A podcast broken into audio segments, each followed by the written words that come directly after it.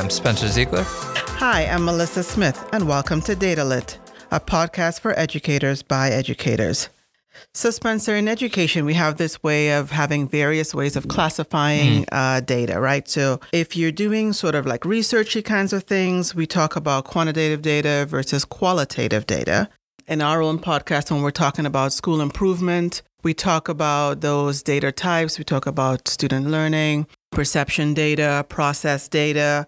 But there's this other way of classifying data that we've been hearing about that we're going to be exploring in this and in the next episode of Data Lit, right? We're going to be looking at a type of data that is the center of a model for transforming schools through this lens of equity and pedagogy, and it's called street data. So, Spencer, what comes to mind when you hear the words street data? Yeah, I my head goes to uh, like Google Maps. You know, you can drop that little like kind of person to Yeah. like the street level, and then all of a sudden it changes the the perspective, and all of a sudden you're able to like kind of step in and, and see things from a different angle. What about you? So when I heard about street data, I was thinking about like I'm I'm I don't know why like a detective. Okay, okay. Like you know when they say like um what is the phrase that they use? I'm hitting the beat or I'm, Oh yeah, so like you know like you're being among the people kind of you know like you're getting down to the story Yeah. kind of stuff. That's what I sort of imagined and then tried to figure out okay well what does that have to do with education? yeah. I like that. That's the the um. So as our listeners will know, I'm a, a, a giant nerd, and uh, in comics, there's a phrase uh, "street level superheroes," whereas Oh. instead of like flying through the cosmos fighting these, it's just like Daredevil or Spider Man. These ones, they're they're just they have a couple blocks, and it's it's smaller uh-huh. kind of like stories there. So similar. Okay. So, yeah, so Spencer and I have been reading this book by Shane Safir and Dr. Jamila Dugan, and it's actually called Street Data. And it was a very interesting read. And so we decided that we were going to spend some time kind of diving into the book in this episode and into the next one. So, in the book, they talk about these levels of data. And I love how, you know, we have types of data, measures of data. Now, in this one, there are these levels of data, and there are three levels of data. So, the highest level starts off with satellite data. So, imagine you're above everything and Yeah. you're sort of looking in at the educational landscape. And so, the highest level would be satellite data. What are some examples of some satellite data, Spencer? Yes, my head immediately goes to kind of the EOGs, EOCs, you know, those those those kind of um, like once a year, kind of applying to everyone, really large grain size. Yeah. Um, also maybe like grad rates, SATs, ACTs. So it sounds like anything that will give us like a big picture, high level Yeah, of what is happening in the educational microcosm. Yeah, and there are benefits there because of that large grain size. It allows for some um, useful, uh, I guess, norm reference kind of analysis since Right. everybody's kind of taking the same thing. So you can get a sense of, okay, how do our kids compare to other schools, but also other districts, sometimes other, Other states, or even other Mhm, countries with some of these uh, satellite data sources. Okay. So we know that that high level view is important, Yes. right? It still has a role, but there's some contextual things, right? I remember mm-hmm. in the classroom when I get my EOG results, and it's like, yeah, that's good to know. Yeah. But you know, it's not useful if I want to know, like, okay, tomorrow what I will I do differently? Right, that time. And that makes me think of there's a good quote in the book that I like that said, uh, while satellite data can illuminate trends and point our attention towards undeserved groups of students, they're often lagging, falling into education's hands long after they've lost their utility to inform instructional resource decisions. So, yeah, those big picture trends, um, that's really useful. But yeah, that that that immediate, what am I going to do in the classroom tomorrow with my group of students? It's not really meant for that. Doesn't mean that it's bad. Right, Just right. what is the purpose? Yep, there we go. All right, so the next level down from that uh, is what they call map data. Yeah. All right. So at the map level data, you know, we start off really high, we come down a layer a bit. And at the map layer, you're hovering over the ground, right? So uh, I know that it acts kind of like a GPS. This is kind of where you go. Um, they talk about like how we use, I guess, some of my formative assessments that I have or some of my interim tests. You know, Yeah. kind of gives me sort of some of a a little bit more information than like Mm-hmm. an overall summative test, but um, not all the way quite Right. there. Yeah, I like that that the GPS analogy that you got. I, I'm kind of envisioning like Google Earth. I feel like I keep plugging Google. We should uh, we'll send them an invoice. Um, but yeah, you're zooming down a little bit Yep. to that like GPS level where you're still not necessarily seeing the street, but it is giving you a sense of path. Right. Yeah. So you have a little bit more information, you have a little bit more context, but not all of the context. No, yeah, and and like, would you think like universal screeners would they fall into this? Do you think? I think so too. I think, like I said, it gives you information about learning pathways. So you get a little bit more information about. You can do something instructionally with it. Yes. But again, there is this. There's just still something missing behind. context. Yeah, I Uh-huh, think that's the the key word. It might let you know the what in terms of, I don't know, decoding or fluency or something Uh-huh, like that.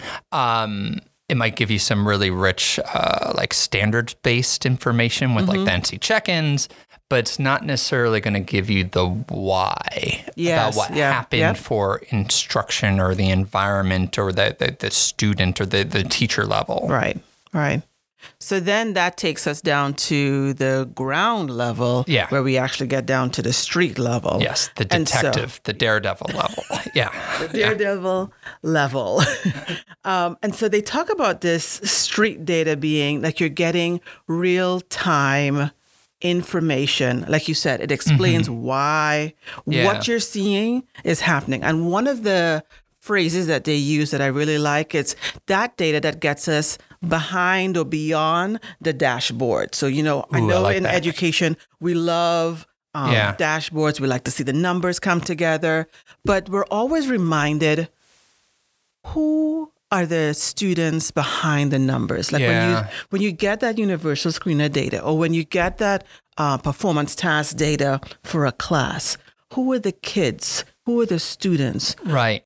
That kind of as a teacher you want to get to that level because when you understand so you have a number and you have that relational piece you have that humanizing piece of it putting Yeah. those two things together allows you as a teacher to get to that problem of practice Yeah, and I, I like that you said the humanizing. There's a, there's a line that stood out saying that um, street data is asset based, building on the tenets of culturally responsive education by helping educators look for what's right in our students, schools, and communities instead of seeking out what's wrong.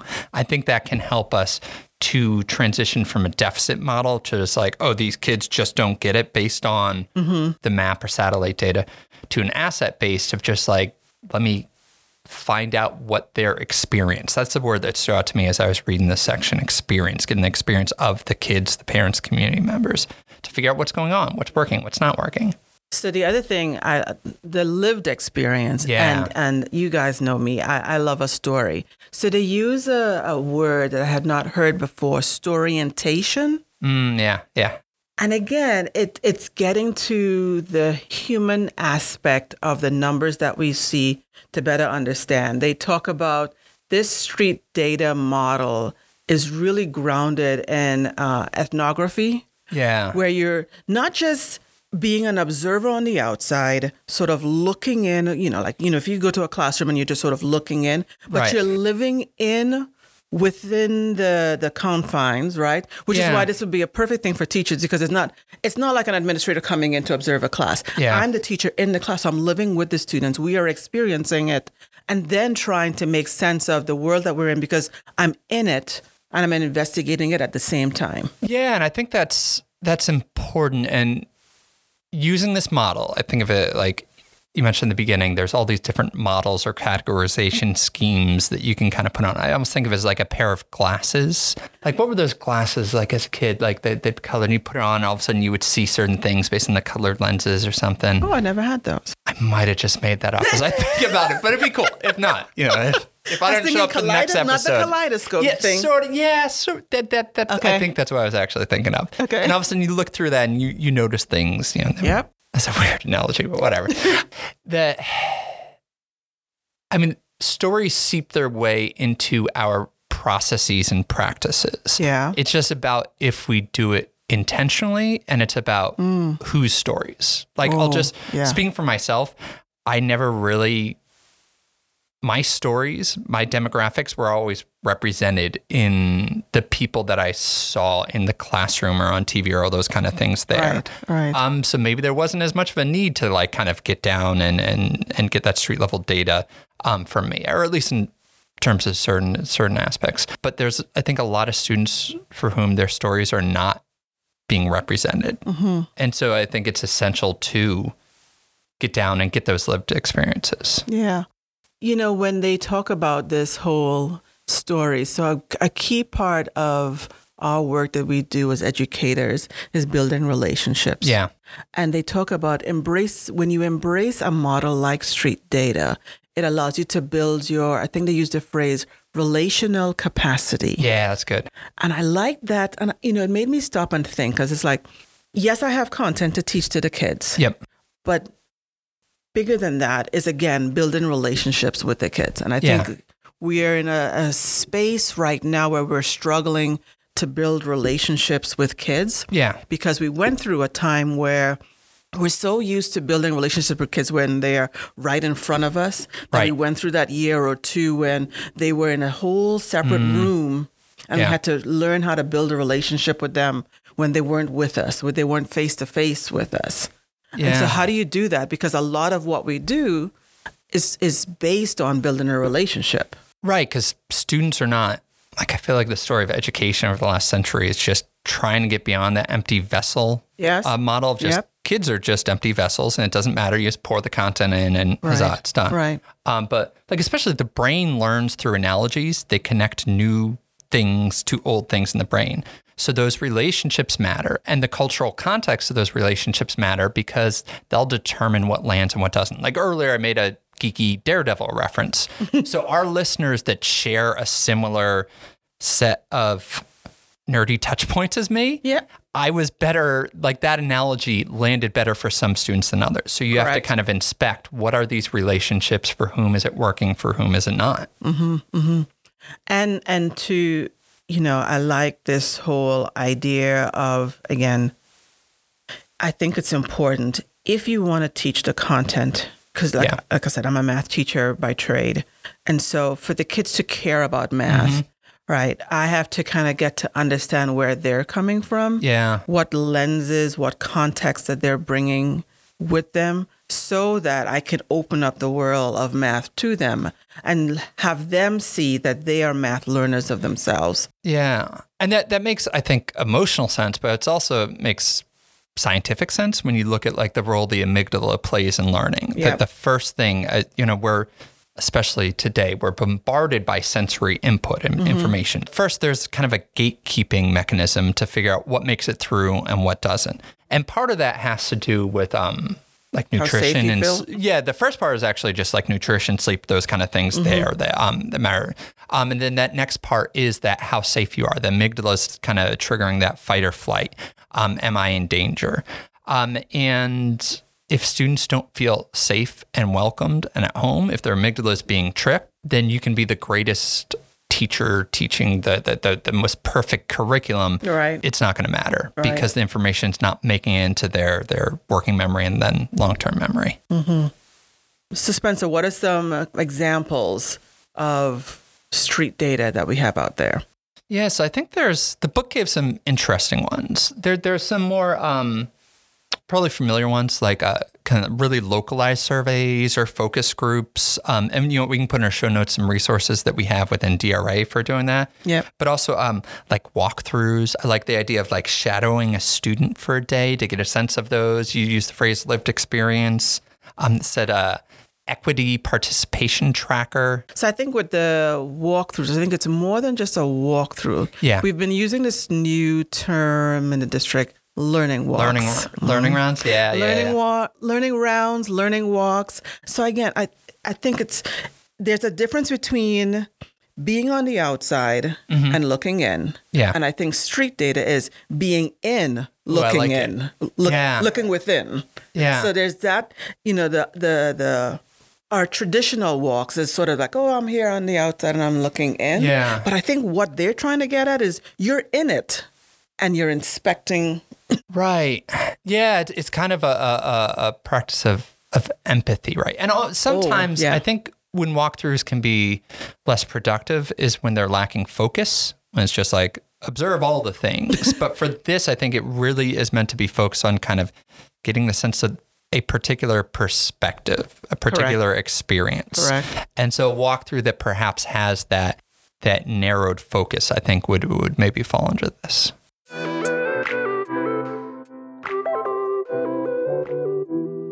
So now that we've understand the three levels, right? We have that level one satellite, go down, drop down a little bit, level two, map, level three, street. What would be the significance you think of using an approach, the street data approach, uh, in the classroom? So to me, as I was reading about this, what struck me is that I feel like we've kind of um, inverted the pyramid, um, and by that I mean, uh, so in theory, you should probably have the most data on that street level data. That one's the closest for experience. That's the one that's like we have a whole bunch of kids, each of them bringing their own, uh, you know, cultural backpack stuff in there. Yeah. Um, and then a little bit less on that kind of map data. And then satellite data, especially because oftentimes it's like an annual thing, that should be the least amount. Uh, but something I noticed, we've done some data trainings this year. And one of the activities I've done a couple times, I've uh, asked people just like, okay, t- take out sticky notes, write down all the data that you work with. And then so at that point they have a you know plethora of sticky notes. And then we reviewed this model and then we asked them to sort where the data falls. And we found that the pyramid was kind of flipped in that they had the most, or at least they were thinking of the most at the satellite level, then a little less the map data, and then the least amount the street data. Um, and I think maybe by putting on the the the you know the glasses of the, looking at things through this model, maybe it can remind us like let's collect more street level data, and it can be through like a, a particular process. But I like the book point out that um the magic is not in any protocol or plan that we hand out. Rather, the magic is in the mindset that people are sitting down to engage in that protocol. So if we can kind of remember this mindset and start gathering formally and informally more street data and kind of flip that pyramid around, I think then it can be probably humanizing and liberating for our for our practice. Yeah, I'm glad you talked about that because you know I've I've wondered where because it's the three levels. Yeah. In some discussions, I've heard people talking about it, uh, like in another model we have where we talk about the summative. Oh, that's in my notes right here. Yeah, yeah. right? The summative, the interim, and the formative. Yes. And even they're not saying that street data is formative assessment data. It's still different from that, right? Because you can have formative assessment data that's still at that map level. I can see being at that map level. This is really getting at what's that information. Like you said, it's hard to it, it's it's hard to capture. Yeah, in my head, I was thinking of it, and let me know if I'm off, off base here, as um, the formative interim summative. Uh, that's a categorization based on proximity to instruction. Correct. How close the, close the assessment is to when it was taught. Whereas street level, the, these levels are about proximity to the learner, how close the data is to the learner itself. Mm-hmm. But with that analogy, I feel like that's probably another model where we hmm. maybe sometimes have flipped the pyramid, where we have a lot of summative and we have less interim and we have not as much formative, or maybe we just don't pay attention to the formative as much in terms of driving instruction.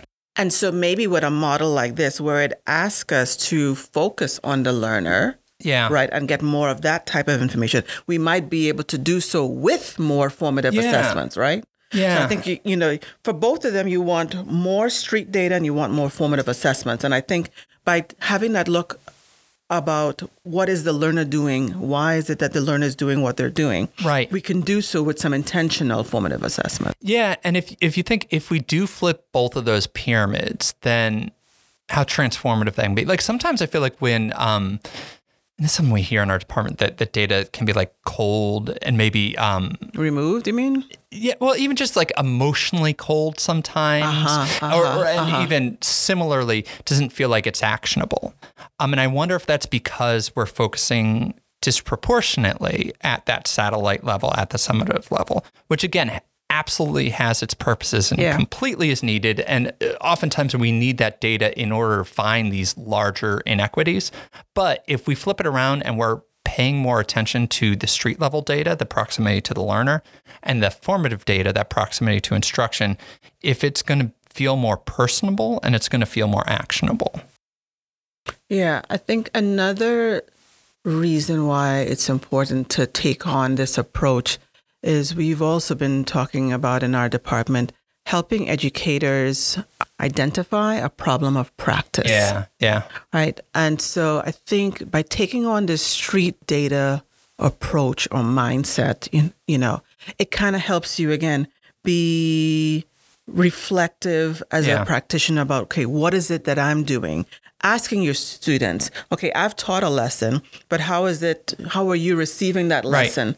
You know, getting that lens of it. I mean, there's one way to get how they're doing with the lesson based on test scores. But Right. asking them their their instructional experience about the lesson Mm-hmm. is a whole different level of data Yeah. that I would have to think about and then see how to incorporate that in my instruction. And that's I think that's intimidating because you're you're making yourself vulnerable. Oh yeah. But also it I think it it can be going back it can be more actionable. I think sometimes we get frozen with data because we're like, whoa, wait, what do how do I approach what I'm seeing, even at that, that map level data in terms of decoding, it can be tr- tricky. But when you learn from collecting street level data that um, that your warm ups maybe aren't working because the fact is you're throwing them up there before kids are even settled and have gotten their stuff down, and they just need a minute to connect with their friends that they haven't seen since Right, Friday. right. then all of a sudden that gives you something that's pretty easy to change some processes, and then that's going to have results that will sh- be showing up in some of that instructional data. Right. Yeah, you know, when you as a teacher when you're trying to establish that that problem of practice, I think this is going to be a way to kind of help you identify. Yeah. Because you know, it's one thing to say, okay, this is the numbers, the student achievement numbers, and I need to change that. But the way to change that is, I think something, I need to do something instructionally different. Yeah. And to kind of figure out what different. I mean, it's more than just coming in and saying the same thing in a louder Right. voice or something like that. But so trying to figure out, like you said, what is the different? What will I need to tweak? It's really asking the people who who have to show us, like asking our students how are they experiencing it. And I think Right. one thing that, that resonated with me about using this approach is giving voice to students in a way Mm-hmm. where we say we should, but Yeah. we don't always intentionally do. Yeah, and we we sadly have survey data to back that up when we look Yeah. at, especially as kids work their way through our educational system. Um, that we notice things like their their responses for control and relevance of schoolwork and connections that they tend to drop off as they get more and more used to kind of how we do school. So we need to collect some data of, you know, how can we flip that? Yeah. In our next episode, when we look at you know specific strategies that an educator Yeah. can use to sort of start to collect street Mm-hmm. data, because we're not saying everybody okay quit your job and become ethnographers. Yeah. But I mean, how can we take on that lens Mm-hmm. so that we can start to collect a deeper kind of information to that would then feed into our practice. Yeah. As usual, if you have any questions or comments for us that you'd like us to address in our next episode or about any other episode, you can always reach us at www.wcpss.net forward slash datalit. Thanks to Jamaal Wellman at Rolesville Middle School for our theme music, and we'll see you in the next episode. Take care.